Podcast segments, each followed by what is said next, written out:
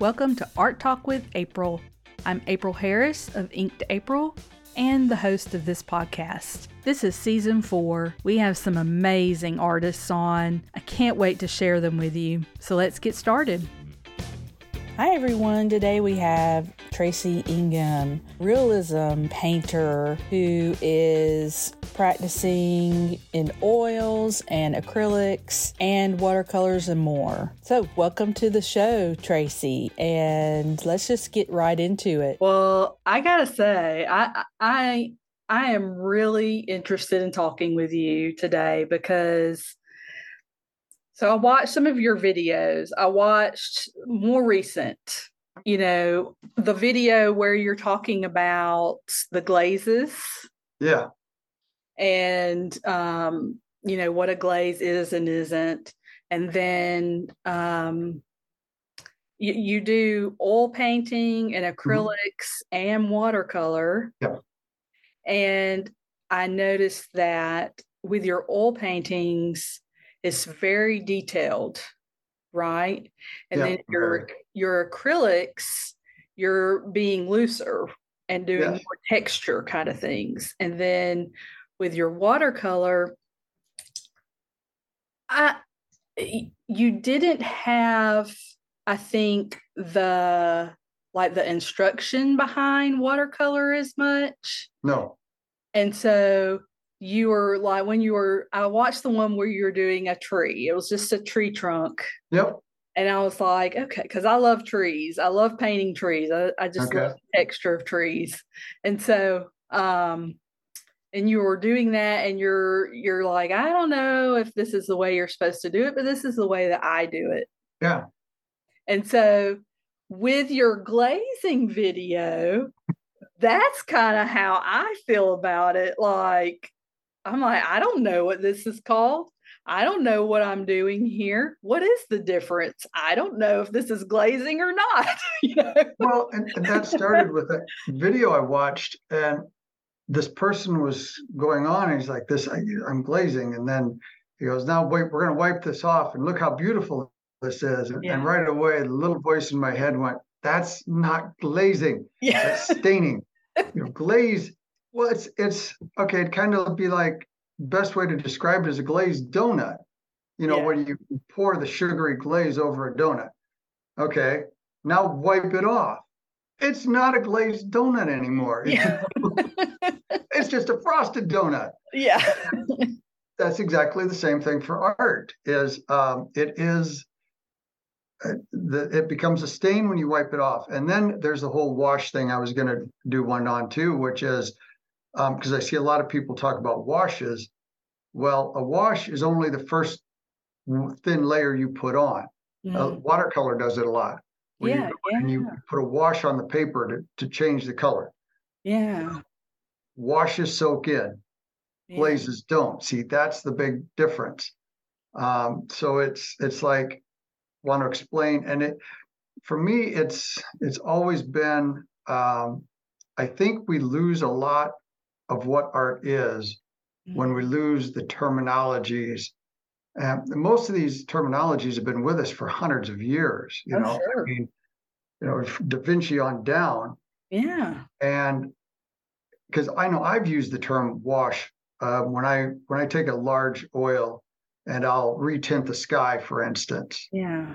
And I'll call. I'm going to you know put a wash over this sky. Well, it's not. It's it's a glaze, but um, you just for sake of talking, you know, I'm going to wash over this.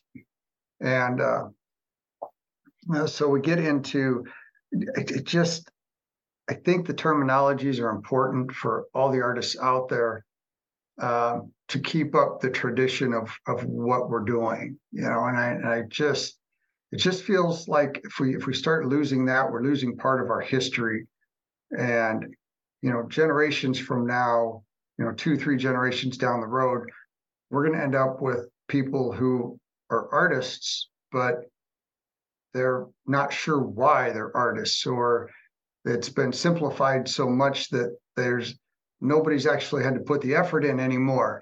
You know, it's it. How easy is it when you don't have to learn about what you're doing? You just do it.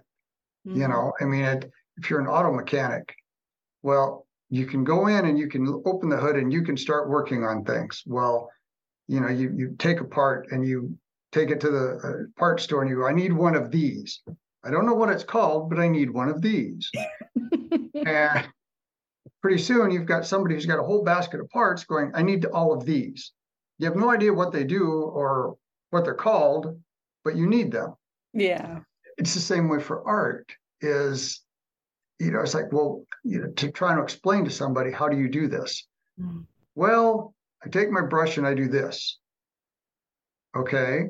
What's that called? you know, mm-hmm. you know, there are artists out there that kind of study under master still mm-hmm. and that kind of thing, apprenticeships. But I think it's, I don't know, I think it's more rare, you know, especially with like the internet and everything mm-hmm. and people just snapping pictures of their art and posting it and things like that. And YouTube. Yeah, yeah. Again, I'm I'm 50-ish. Um, but doing it from an older viewpoint. Mm-hmm. And because I I have I've and I've known some amazing artists, some mm-hmm. the country's best. Um, I've never had an art teacher that I cared for, but I have sat down and talked to some brilliant people. Yeah. And you know how it is. We'll, we'll sit down, you have coffee or, or wine or beer or whatever, and you can talk for hours and you exchange ideas on techniques and how somebody's doing this and that. And you, or you go to their shows and you, you know, you're four or five inches from one of their pieces. Mm-hmm. And then you're like, how did you get this? And an artist will be thrilled to tell you, you know, how they got that certain technique or that certain texture. And that's where a lot of what I did was talk to them, come back, and then use or experiment with what they told me. Yeah. And so that was uh, that was ninety percent of how I learned everything. Because mm. uh, I'm I'm self-taught for most part. I have a friend, a couple friends on here. Um, you you've visited with one, Dan Tipton. Yeah, yeah he's he's been a big. I, uh, him and I found each other online about two years ago. Uh, him and Nick Motter, okay, um, Minnesota artist, and it's because of them I started loosening my style mm. and started with the acrylic in it.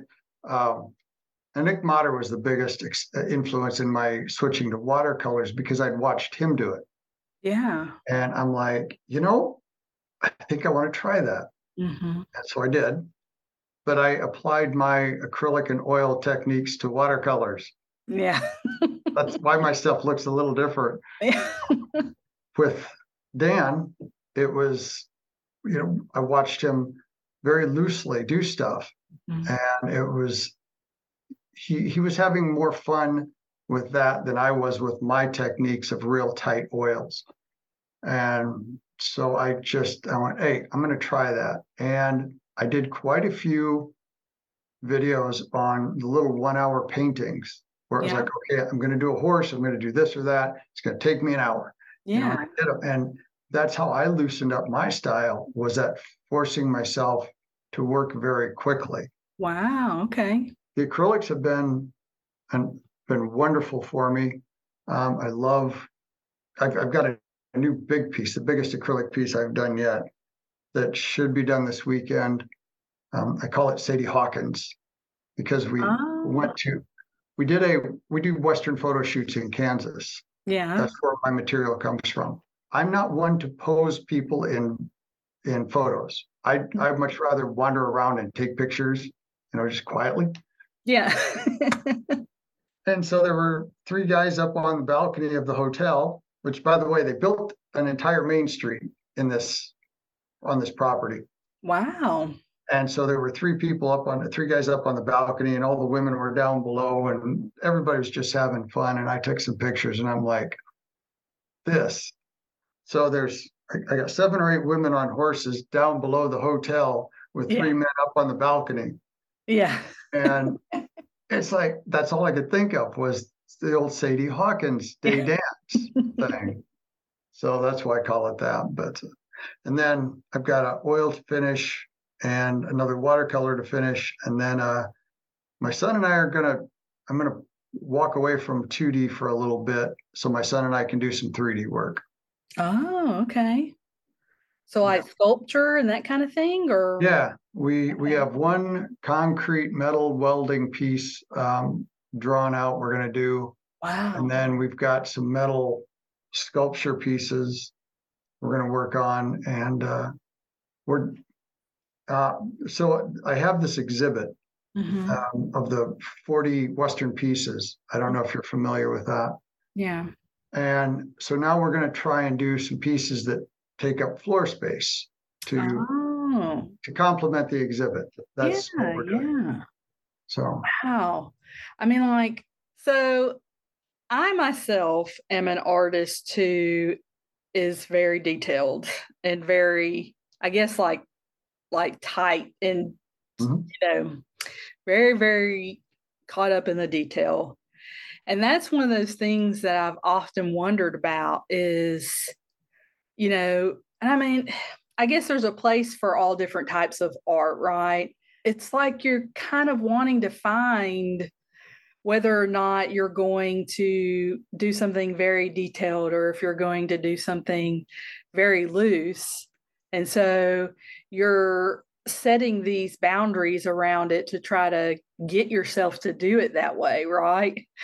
yeah, it's that's just so fascinating to me because that's one of those things I thought a lot of artists say, you know what, I, I need to loosen up. I need to loosen up. And I'm thinking, do I need to loosen up? Is that what's wrong? Like, I need to change this and loosen up. I'm like, okay, do I need to try that? like, what made you feel like you needed to, you know, experiment with that? okay. So Iowa is notorious for for our winters, and Mother Nature had part of a hand in this Yeah. because uh, oil paints do not dry in ultra dry climates. Mm, Well, oil paint takes longer to dry. I've I've taught this for years. So if you get down on the Gulf, oil paints dry fa- fairly quickly yeah. because of the high humidity, high air pressure stuff. Now, when you get into Iowa, Minnesota, we were, you know, we have these months long winters and humidity is near zero. Oil paint takes forever to dry. I mean, I can go, I can paint something today in the middle of January that two weeks later is still going to be wet. Wow. Now that same that same thing in July when it's raining out, three days max, and it's Yeah. dry. And so I got to this point where it's like I want to be able to paint in the winter, and I have so many ideas. Um, and I, I didn't want to be held up because I don't want five, six oil paintings sitting around. Yeah. So I, I went and I got the acrylics. And as you you know, as, as you were saying, um, for me, the tight and the loose and whatnot is based on the medium I'm using. Um, Mm. That's for me in my own head how I know the difference. Yeah. But uh, so that's what I did. I went to the acrylics because they're a winter paint, a more friendly winter paint for me than oils are. So, uh, and then watercolors are a convenience for me. I can come into my studio. I've got, uh, what is it, third? I'm trying to think out what my studio space is here. Um, it's like 40 foot by uh, 20. And, um, but it's, I can come in here and pick up watercolors and spend 20 minutes, put the brushes down, walk away. I don't have any cleanup. I don't have any mess, anything like that. Yeah. Yeah. Um, but anyway, back to the the whole loose. For me, it's it's based on mediums. Yeah. So I mean it, it it's but I mean you could do the acrylics really tight and detailed Mhm. if you wanted to, Yeah, can but you're choosing to do it really lit loose and textured. So you're just like just trying to separate the mediums by doing it differently, I guess. yeah, yeah, yeah. It's it's a different mindset. So when the acrylics come out and the palette knives come out, and I don't do palette knives with oils. Uh, Sure. when that all comes out, I kind of go more primal with palette knives Mm, than I do because the moment I get those fine brushes in my hand, my brain triggers. Yeah. And now I'm now I'm you know 12 inches from my canvas. Mm. Where when it's acrylics and it's palette knives and the bigger brushes, because I don't use the small brushes with acrylics, yeah. arm's length away. And that's where the looseness comes in.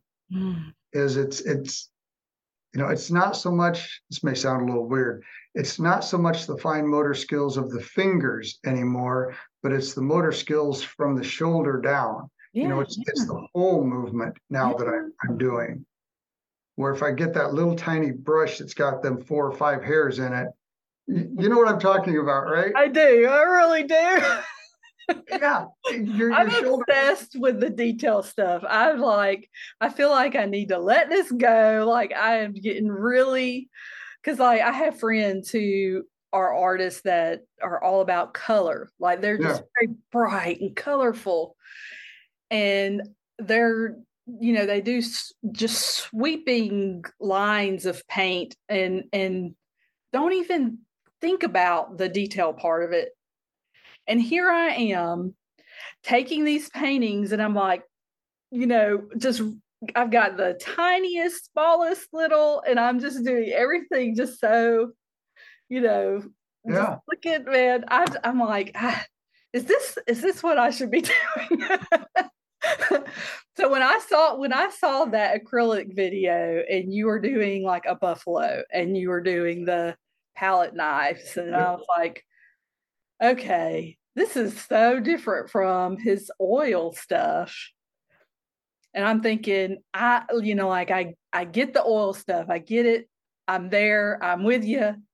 But then when you switch to the acrylics and you're being looser intentionally, I was mm-hmm. like, why? Why is he doing it? You know? yeah. that's just because in my in my artist's mind, that's one of the things that I've been asking myself lately. It's like, okay, what what's the point? Why am I doing all these tiny little b details? Does anyone even notice the little details or you know? And it's time consuming. Yes, it is. It's very time consuming. And you're and, and to answer your question from my perspective, yeah, everybody noticed the details because that, that was what I got caught up in early on in my career is I wanted people the closer they get to see more and more detail. Mm, okay. So from from six feet away there was detail, and from four feet, and then two feet, and oh. you know uh-huh. it just kept. And then I I kind of it's still something with my oils that I work at, but you know with the acrylics it's when you have a gallery show and people are walking by everybody's six, eight feet away from a piece. You know, that's, they don't really get any closer than that. Um, you'll get a few that lean in and look for detail and stuff, but it's, I understand there's there's a place for detail and there's a place to not have detail. And like I still do. I've I think you may have seen uh, I do these little did these little eight by ten military pieces, yeah. oil paintings. And those, yeah, those are genuinely 8 by 10 originals and extremely detailed for the purpose of, you know, I wanted these really detailed miniatures. And I've also done the bigger military pieces. I think the biggest I've got is almost like three foot by four foot. Yeah. But I, I don't know. I'm I for me, I'm kind of losing the importance of the detail. Mm-hmm. Um, the older I get, the more I'm interested in sharing the idea mm. more than I am um, more than I am the technique. You know, maybe that's part of what it is. Um, you know, if you're going to take 180 hours to do a 12 inch by 12 inch flower, people are impressed by the detail. Everybody's, but I think those pieces lack emotion. Mm. I think they're relying solely on impressing people with the amount of detail you put into it. Mm. And the bigger Western pieces I'm doing now get a much better reaction emotionally from people than my detailed work did. And that's that's where I'm I'm learning uh, even now at this point, I'm affecting people more with the looser style. Yeah. yeah, you're impressing people on different levels with different things. Yeah. I mean, I, you know, and I think when you're when you're talking about this, I'm I'm thinking about Dan's work is very much like very expressive and loose, and he'll use that term loose. Yeah. I'm like, is that Dan? Do I need to do that? like I need to reach out and be like, are you telling me that this is what I need to be doing? the easiest way to do it, in all seriousness, the easiest way to loosen up your style is just to step back from your canvas or whatever you're painting on. Yeah. Um, put it up, and instead of being, you know, again, six to twelve inches, yeah, yeah, step back, and you will find out. It's it's not going to take you really long to figure out. You're still putting the detail in, mm. but the detail is now from that arm's length away. Mm. You know, and that's it took me a while, a long time to learn that, and Dan helped me uh, with that.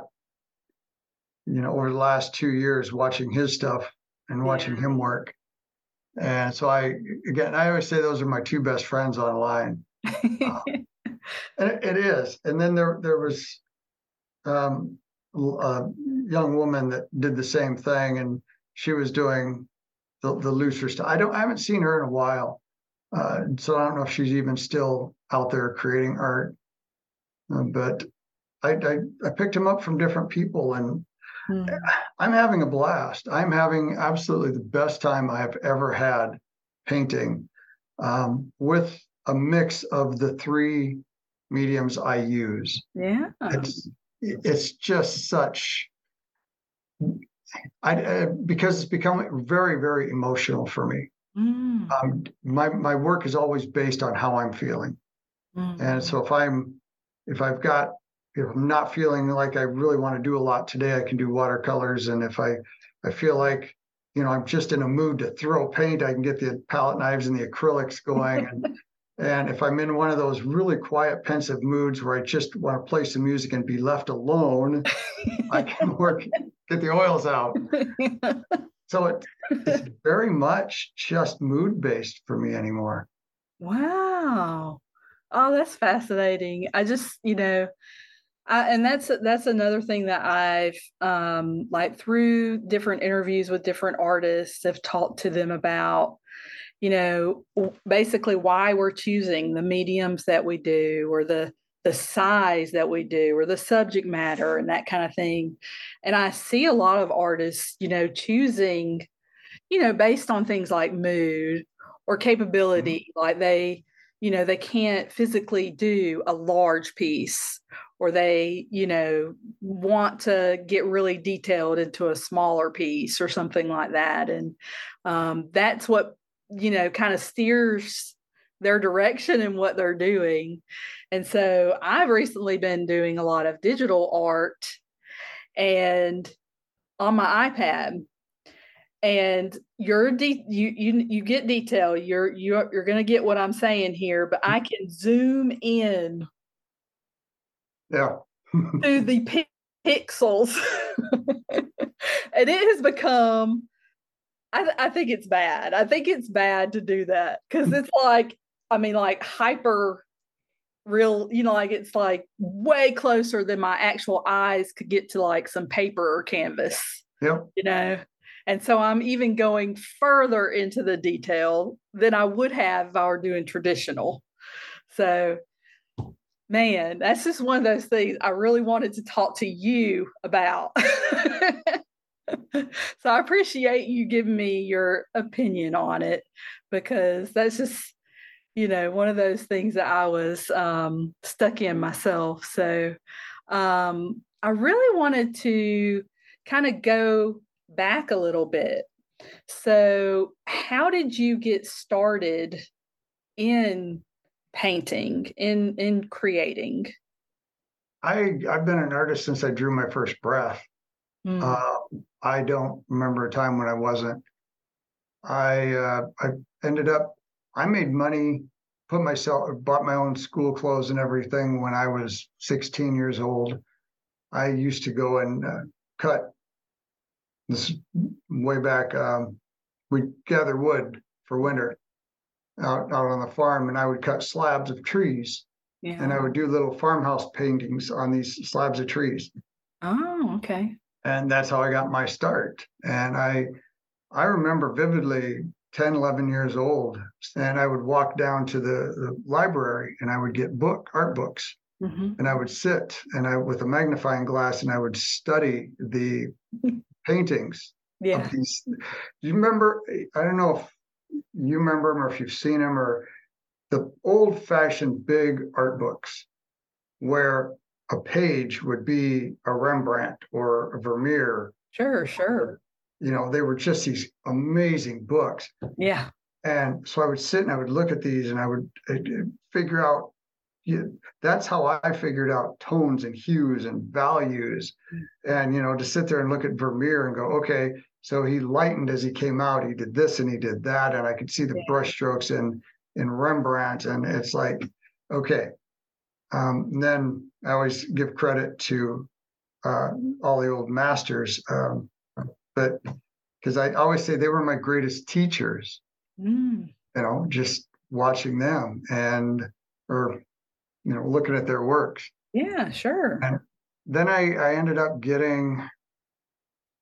I, I just kind of got lucky. Um, I got into a few galleries as a kid, local galleries, had a few pieces hanging and you know I'd get a hundred dollars or 150 on a painting and um, I, barn doors. Oh my God, I, I got into the habit of painting on barn doors when I was 17, 18 years old. Wow. Ran around the country collecting barn doors off these old barns that were being tore down. Wow. And those ended up, I'd, I'd get three, four hundred dollars for those. Yeah. And I mean, to be a you know 17 year old artist making three four hundred dollars a barn door and all i was doing was painting barns on a barn door oh that's awesome pretty simple wasn't hard you know and it, it got to the point you know i could walk into um, somebody's place and lo and behold there'd be this four foot tall by three foot wide barn door hanging on their wall and it just kind of fueled everything I was doing. Wow. And then I I I, I went out into the world and I had a real estate license and I've been a carpenter for I was a carpenter for 32 years on and off and I did tried to do everything but art. because I don't know if you've ever had that feeling where you're doing something and you're like, I don't want to do this. Mm. But it's it's not what you do it's who you are. And that's for me that's always been the thing is art is it's who i am. It's yeah. I always tell i always have this real quick little story i'll share. Sure. And, uh, i've told it for years. So a, a, guy struggling to be an artist he dies. Mm-hmm. okay. Next thing you know he's he's sitting on a around a pond in heaven. Mm-hmm. and he's fishing but I always have this vision of God and one of the angels coming up, going, "Hey, we're we're gonna send you back. We're gonna, you know, you're gonna be reincarnated." And the guy goes, "So I'm gonna get to be an artist again?" God goes, "No, no, we're sending you back to be a doctor this time." And the guy goes, "No, I'd rather not. Thank you very much. I, I think I'll stay here." And so t- tries to talk him. In, well, are you sure? Because we you're going to go be a doctor. You're going to save people. Yeah, but I'm not going to be an artist. So if you don't mind, I think I'd rather stay here. And this was a whole story in my head where, you know, as God's walking away and the angel's walking with him, the guy goes, uh, or the angel looks at God and goes, maybe you should have told him he's the man that cures cancer. And God looks at the angel and goes, nah, wouldn't have made any difference. He's an artist. and that's the story I've told her. like, that's my perception of an artist is doesn't matter where you are or what you're doing, mm-hmm. you're an artist, you know? And that's the way I felt my whole life. Mm. So that is a really that's a that's a good perspective, a good story that kind of first of all, just calling yourself an artist. Like some people being able to say, I'm an artist. Mm-hmm. You know, that's a whole thing because artists are, I don't know, magical beings. I don't know. but then they're like, okay, I'm an artist, but they aren't selling their work or they're not in a gallery or they're not yeah. famous, you know, um, they're not in the big museums or whatever. Yep. And so maybe I'm not an artist, you know, I'm going to go be an accountant over here and give it up. But meanwhile, they're always thinking about like making art, you know, yeah. like their everyday, day to day stuff. Then 30 years goes by and they get into, you know, they find their art in the attic. Oh, you know, I should really I should really try that again. And, you know, and they start doing it all over again. But the whole time they were an artist. There wasn't yeah. a point where they weren't and they were an accountant or they were something else, you know. So I mean that's basically like what your story is kind of saying. Oh yeah. And some of the greatest artists I've ever met. Oh, I auto body guys. Yeah. Oh, holy, you know, those guys are absolute magicians and artists. And I watch them do some amazing stuff with, um, you know, rebuilding cars and and body forming and or uh, the woodworkers. I mean, you've seen them. Some of the woodworkers are pure artists. You know, from oh, absolutely. You know, you can see it in their souls. These are artists, yeah. and it, it's it's for me. You know, it's it's been simplified that you know artists always applies to somebody who's putting paint on a canvas. Mm-hmm. And I think that's really a very narrow concept of what an artist is. I think there are people out there who are every bit an artist as anybody else. Um, you know, who are baking, who, like I said, who are auto body work, who are um, building any whatever they're building. They're yeah. all these amazing, cr- creative people. Mm. Um, but the only people that get talked about are the ones who put paintings on a wall for people yeah. to walk around and look at. I mean, you've probably seen some amazing architecture. Yeah. You know, yeah. some of those old Southern homes. Holy sure. cow. you know, with all the, the little fretwork and the carvings and all the oh, little yeah. stuff on them, you're like, you know, those are craftspeople, but those are also artists. I mean, oh, true oh, artists. Absolutely. Yeah. Ah, that's one of those things that really, I think, it's kind of a soapbox for me personally is like you know you can eh, eh, just because you're not doing oil paintings and they're not hanging in a gallery somewhere or something like that that doesn't mean that what you're doing isn't art. I was always told there's there's you in this world you can be one of three things first great or different. Now chances are none of us are going to be first anymore. Very few of us that are ever going to be really great at anything, or we can be different, you know. Because I was always told, you know, I said, well, people remember you if you're good at something, or um, it, it, there was a difference in the three because, you know, in, in, order to become an icon, you had to be good, you had to make, meet all three of them criteria. You had to be first, great, and different. And, you know, like I'm writing this down, Tracy. I'm writing this down you know, like you have like Elvis. Elvis Elvis was first great and different, right? Yeah. I mean, okay. And then yeah. you have uh, uh, you know, Michael Jordan, first great and different. And so when you look back, you see all these icons of our, our history, and they all met them three criteria. Mm-hmm. And then you go down one, you go, okay, well, who who were two of those things? And you can find somebody that you can think of who was two of those three things. Yeah. You know, they were really good or they were first or they were this or that. And so that's what I keep telling my I've told my children is, you know, if you want to you want to make a name for yourself, you got to be first, great, or different. One of those three. You know, if you can get two great, if you can get all three, better than I am. yeah, really. That seems like, uh, especially the first thing, like being first at something, just seems completely impossible at this point. It so does. that's pretty amazing in itself. the National Watercolor Society just rejected two of my pieces, and and I'm fine with that. Um, yeah. They have a, a, eight by eight show. Each each oh, piece okay. could only be eight inches by eight inches, and it was for an ex, uh, an exchange with the Royal Watercolor Society in Scotland. Wow. Okay. So my dream was to get a, one piece in, in in the Scottish exhibit. You know, that's yeah.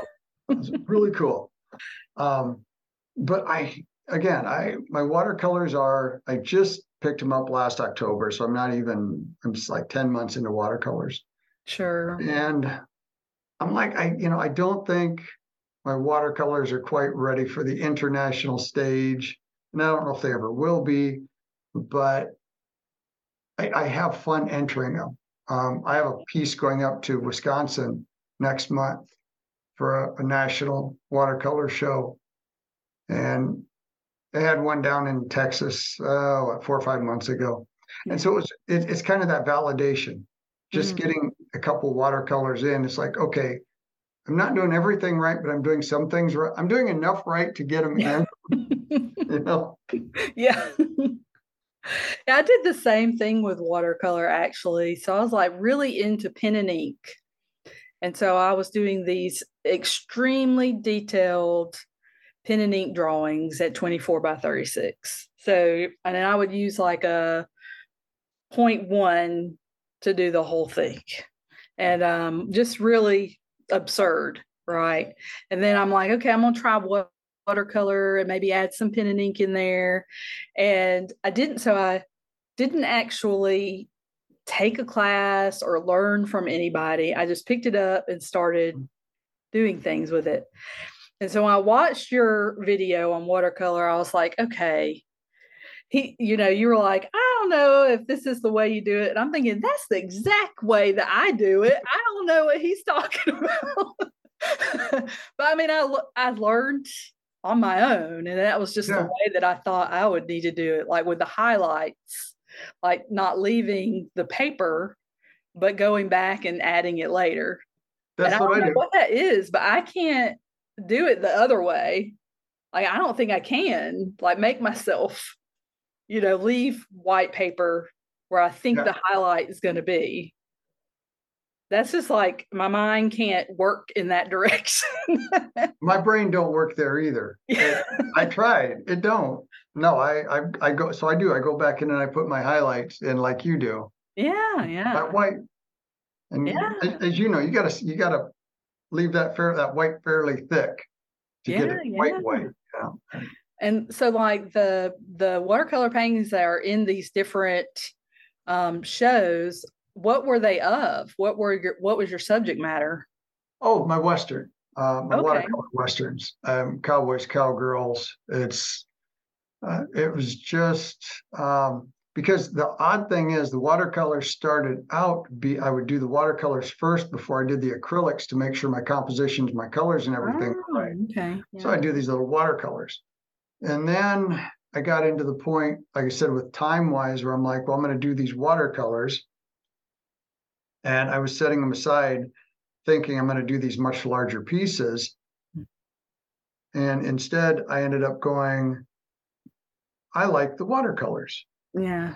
They were kind of sort of standalone at that point.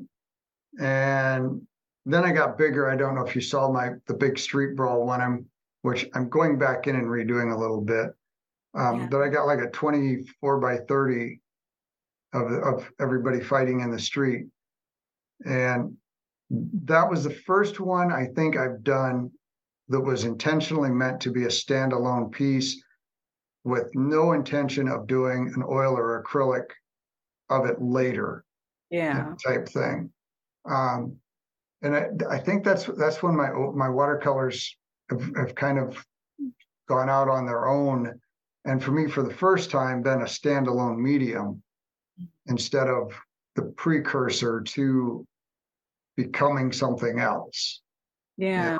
I don't, I don't, I'm not a sketcher. So I don't sit down and I, I do, I sketch ideas, but not to a refined detail um, that, you know, I would work with. How do I put it that way? Um, so that's what my watercolors became.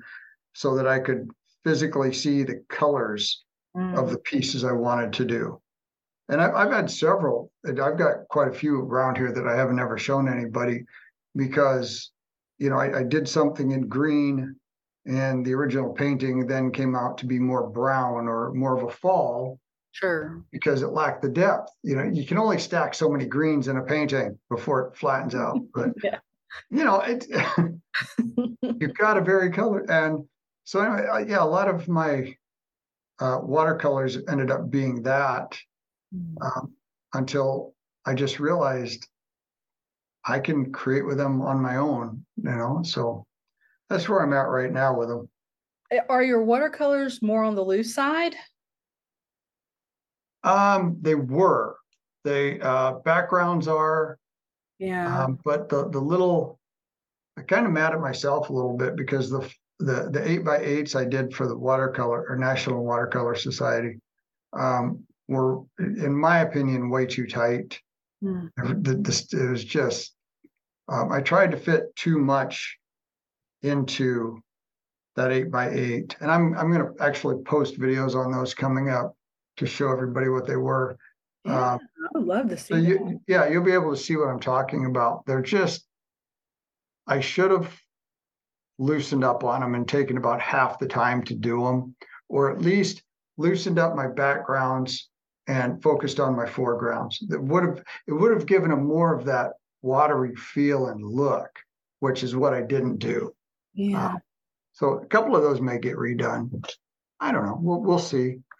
Yeah. And so that's one thing that I think is um that I would like to try is is doing both. Like having some areas that are like the focal point and the detail mm-hmm.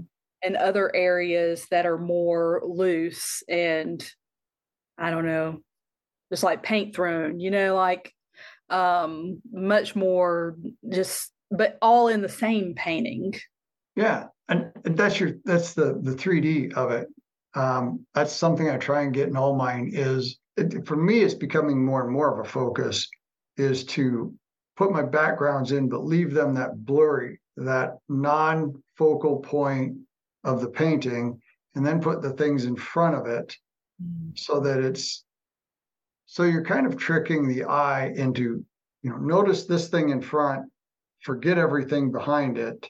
Yeah. And then that creates that depth um, in, within the painting where people feel like it's more of a 3D effect. And that's what I've been trying to do a little bit more. Uh, but again, I, I'm one of those, it's easier to do bigger than it is smaller, you know. You know that. Yeah.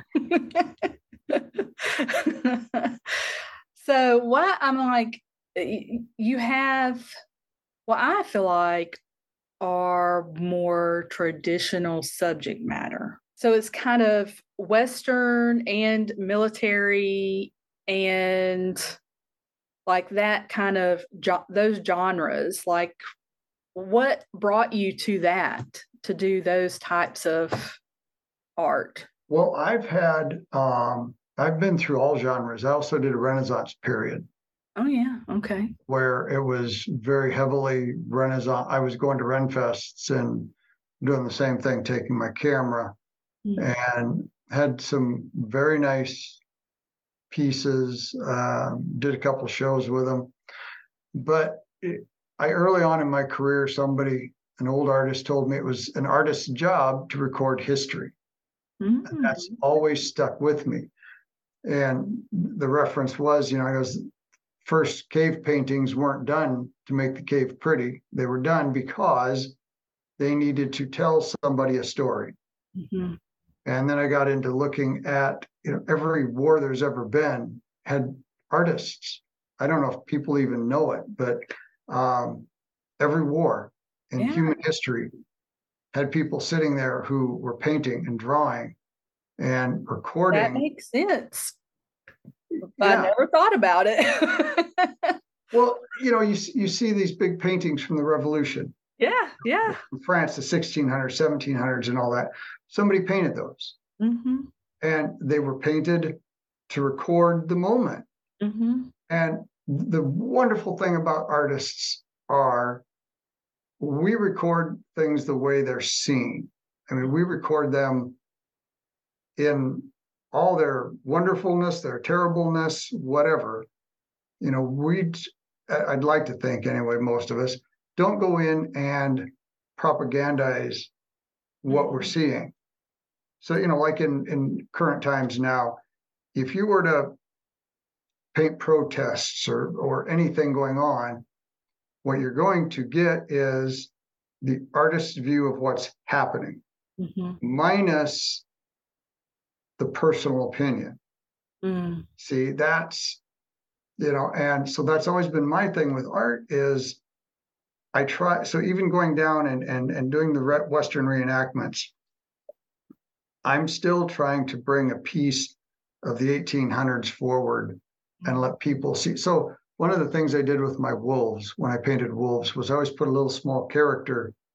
Uh, the one has a 13 striped squirrel, another has a little bird in it. There, there's always a little character in it. And it's because wolves are not these big, terrible creatures. They're just creatures living their life like the rest of us. Sure. And so they would have these interactions with these little creatures. They didn't try and eat everything that came across their path, you know. uh, and that's the same way with history for me is when I paint the Western, uh, the one painting I have of Billy the Kid mm. from the ground up. Yeah. Um, it was to change the perspective. Mm-hmm. You know, mm-hmm. this is a perspective of the West. And I've got some coming up that are some that are a lot better, some that are a little bit more disturbing. But, you know, it's to let people see that their perceptions of the West aren't exactly what they think they are. They were some were harder, some were easier. You know, people had fun. It wasn't just this terribleness. you know, people drank and partied and they had fun with all everything. and so that's what I try and do in the current genre that I'm in is just that. And and for me, it's to give women an equal footing mm. um, from my perspective. Yeah. Because it was very much as much as people, you know, the, the whole cowboy thing. Um, I, I, my family, I've been here in this country since 1639. My family has. Yeah. And then my native side before that. Yeah. And my ancestry, I don't look like it. This does not look like it. Um, Sioux from the Rosebud Reservation. Yeah. okay. And I, I, grew up in a matriarchal family, not patriarchal. Mm. So grandmothers always had the power. Yeah. Nobody crossed grandma. That was grandpa didn't cross grandma. That's the way it worked. and so I'm also trying to bring that. So there's there's more women in my Western pieces than you're going to see a lot of people do, mm-hmm. uh, because women played a lot bigger role in the West than what history's recorded. Everybody has, sure. you know. Sure. So when we go down and we do the re- reenactments and we shoot the photograph, um, yeah, it's the women on horseback, the women roping cattle, it's women in the gunfights, it's the whole, you know, across the whole spectrum. Sure. And that was something I wanted to do when we started. So uh yeah, I don't I don't know where, you know, how long I'll be doing the Western. I'm hoping for a few more years. Um, I have a dream of getting invited to the Charles Russell auction and sale at some point in time, but Man, that's a big. I might as well dream about climbing uh, Mount Everest. Oh no! that's the Charles Russell uh, is a big the C the CM Russell yeah uh, show and sale. If you if you don't know what that is, um, I don't, but I'm gonna look it up. that the CM Russell, yeah, it's that's a monster. Uh, that's a big honor just to be invited. Wow. I will definitely be the bridesmaid for that one. With gladly. So when you were talking about your your westerns, I'm I'm immediately thinking about, and this is just me maybe being my age or something, but I'm thinking of like Deadwood, mm-hmm. HBO TV show, and or 19 was it 1923 in 1883. Yeah. 1883. Yeah. Yep. Yeah. That's kind of what kickstarted this because um, when 1883 came out, the cinematography was amazing. I mean, I was just oh, blown away by it, right? And online, I have a friend who um, was associated with the show.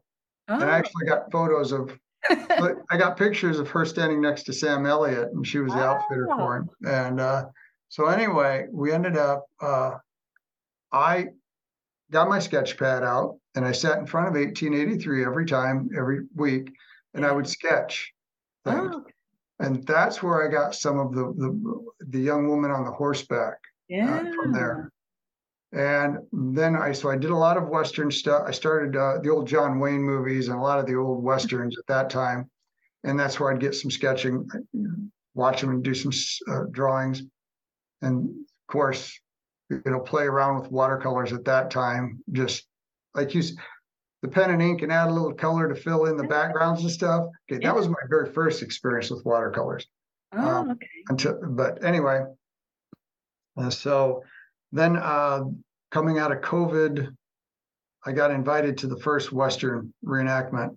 And then from there, that's where everything's come forward. And I've tried to be as prolific as I can in producing this art. Mm. But yeah, that's that's how it all started for me was, you know, just big old watercolor sketch pad and wow. of, sitting cross-legged on a couch in front of a TV I mean, those those shows are good. They're really yeah. good, and I mean, it it really the characters really represent kind of what you were talking about. Like the women are so they're just as much in the middle of the chaos as the men are, yeah. And you have to be actively doing something in order just to survive.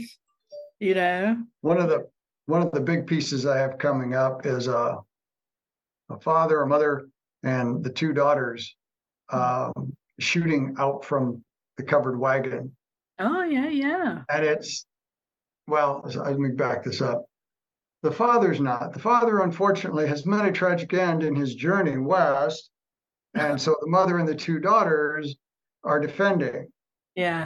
That you know, and uh, I just that one we set up because I'm like, I really need I need the action and everything involved in this piece, you know, to, yeah. to show that hey, when when the dad wasn't there, it was mom and the kids that you know had to fend for themselves. Sure, sure. And so that's that's a that's going to be a like probably a three foot by four foot piece when I get it done.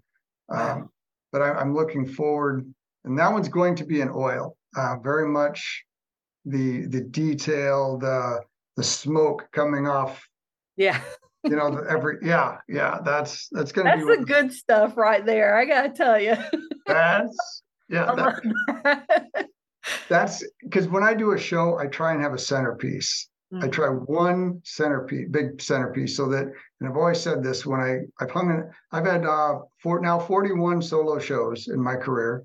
Wow. I have been a part of over 60 group shows. Yeah.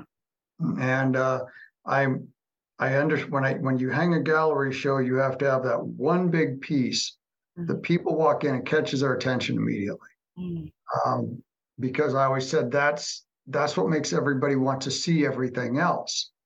You know, so and I think that's going to be my next big showpiece is the, the covered wagon fight scene yeah, you know, that would be a good one, I think. that, I mean, just you know, you're describing it is very interesting. So, I mean, seeing it actually done with all the detail and everything would be amazing. I imagine. Getting the fear in the eyes is the big one. Oh, that oh, yeah, yeah, you know, to to catch the so look at it. Yeah. They they think this young girl. I think she was probably nine or ten in the photo you know, so they feel her fear. Yeah. And we're not, it won't show, and it won't show what they're defending against because that's part of that. You're supposed to guess what they're defending against. You know, that's that's the viewer's input into the painting. I got you. Yeah, they kind of finish the story. Yeah, Yeah. So when you're doing like like a show and you're saying you have this big, you know, like the main star mm-hmm. of the show, right? The big one. Are you when you're preparing for the show, are you planning out like a story that goes through this? Or are the pieces the same mediums and the same kind of you no, know, uh, for me, a show setup is highs and lows. Okay. So I will have, so from I have the big centerpiece, and then you'll have a couple little smaller pieces, and then you'll have a couple big, more focal pieces as you're mm-hmm. going around the gallery. And I try and I try and tell a story, but I also try and get people to, you know, small piece, you know, not real important, not real important, then a bigger piece that makes you pause and go, oh, wow, okay. Take it in a little bit, and then a couple smaller pieces, like kind of like that breath mm. between the next big piece. As I want, I, I, don't want somebody to just walk through. I yeah. want it like breathing. So, you know, you take a breath on these two or three pieces, and then now suddenly there's this big, you know, inhale. Oh, wow. And then you know, you, you take that and then go down the line a little bit. And again, you know, it's big inhale, this nice big piece. And then, but you do that all the way around. Yeah. Um, and it, for me, the main focus is to have everybody at least find one piece that tomorrow morning, you know, they're going to be having a conversation and go, Hey, I saw this painting and, and it comes to mind again. Yeah. And that's that's my show strategy when I put things together is I want ups and downs and highs and lows as they go around. Mm. So and, instead of just it's kind of boring just to go hang a bunch of paintings on the wall. Yeah. You know what I mean? Yeah. That's I mean that's just that's fascinating because I've I've never actually asked anybody that question before. And um I was planning out a show and that's how i was thinking about it was like how people would walk through it you know? And the idea of putting smaller pieces between larger pieces makes sense to me. But now your your smaller pieces are they leading up to the larger piece? Like they have something to do with it? Or well that's that's a that's a you thing. Uh, I mean, that's an individual artist thing. Yeah. It's for me, like the the the young lady with her boyfriend, husband, or whatever on the ground. Yeah. Um, you know, you you hang that before you hang Billy the Kid, uh-huh. because uh-huh. then it's like, what you know, what is she doing? And then, oh, you know, now it's it's it's a lead up to it. Yeah. So you understand that now, you know, there's Billy the Kid standing over somebody. And now you understand who Billy was standing over and what was going on and and things like that. Yeah. So it's it is kind of um, to tell a story, but it's I think it's more the two little ones or you know whatever you have before are kind of setting up the next one or turning the page. It's a different chapter. That would be the best way to describe it like oh. you know, like you're changing, you're turning the pages in a book. Oh, um, you know, it's like how we've all read. You you have your books where you read, and you've got these lulls in there where you're like, ah, this is kind of boring. and then you get to the action scene, where oh, okay, now I'm interested. There's your art exhibit. Like, okay, the trees are like this, and the, you know, all right, get on with it. yeah. There's your small paintings. oh, that's awesome. ah, um, so I've really enjoyed talking to you, and I've picked your brain a little bit. I'm having a blast. It was fun. It is. but where can we find your work? How can people look at your work and get in touch with you about it? Torncrow.com. That's T O R N C R O W. All right. That's yeah, awesome. that's I my old studio name and I I left it behind years ago and then I was on GoDaddy one day and I typed it in and there it was. It was never available until recently. Wow. And I went, mine, click. yeah, I like it. That's a really good name. I like that a lot. Yeah, it's my son's name. Uh, Torin Crow is his name. Oh. Um, his middle name's actually from a story, an old Sioux story that I was told, where, real quick, the, the crow used to be the most colorful bird in the world in legend. Okay. And there was a young boy sitting on a cliff and he was crying because he wanted to be an artist. And the crow heard him cry. So the crow flew down and gave the boy his color in magic paintbrushes, which wow. is why the crow's black. So when my son came along, his name was Torin Crow Ingham. Wow. Oh my gosh. yeah. That's, that's a great story. Oh my. I love that. Well, it's been amazing talking to you. I am very confident that lots of people will learn lots of things. I, I'm just glad it's, it's a real pleasure to be invited on on your podcast, and I thank you so much.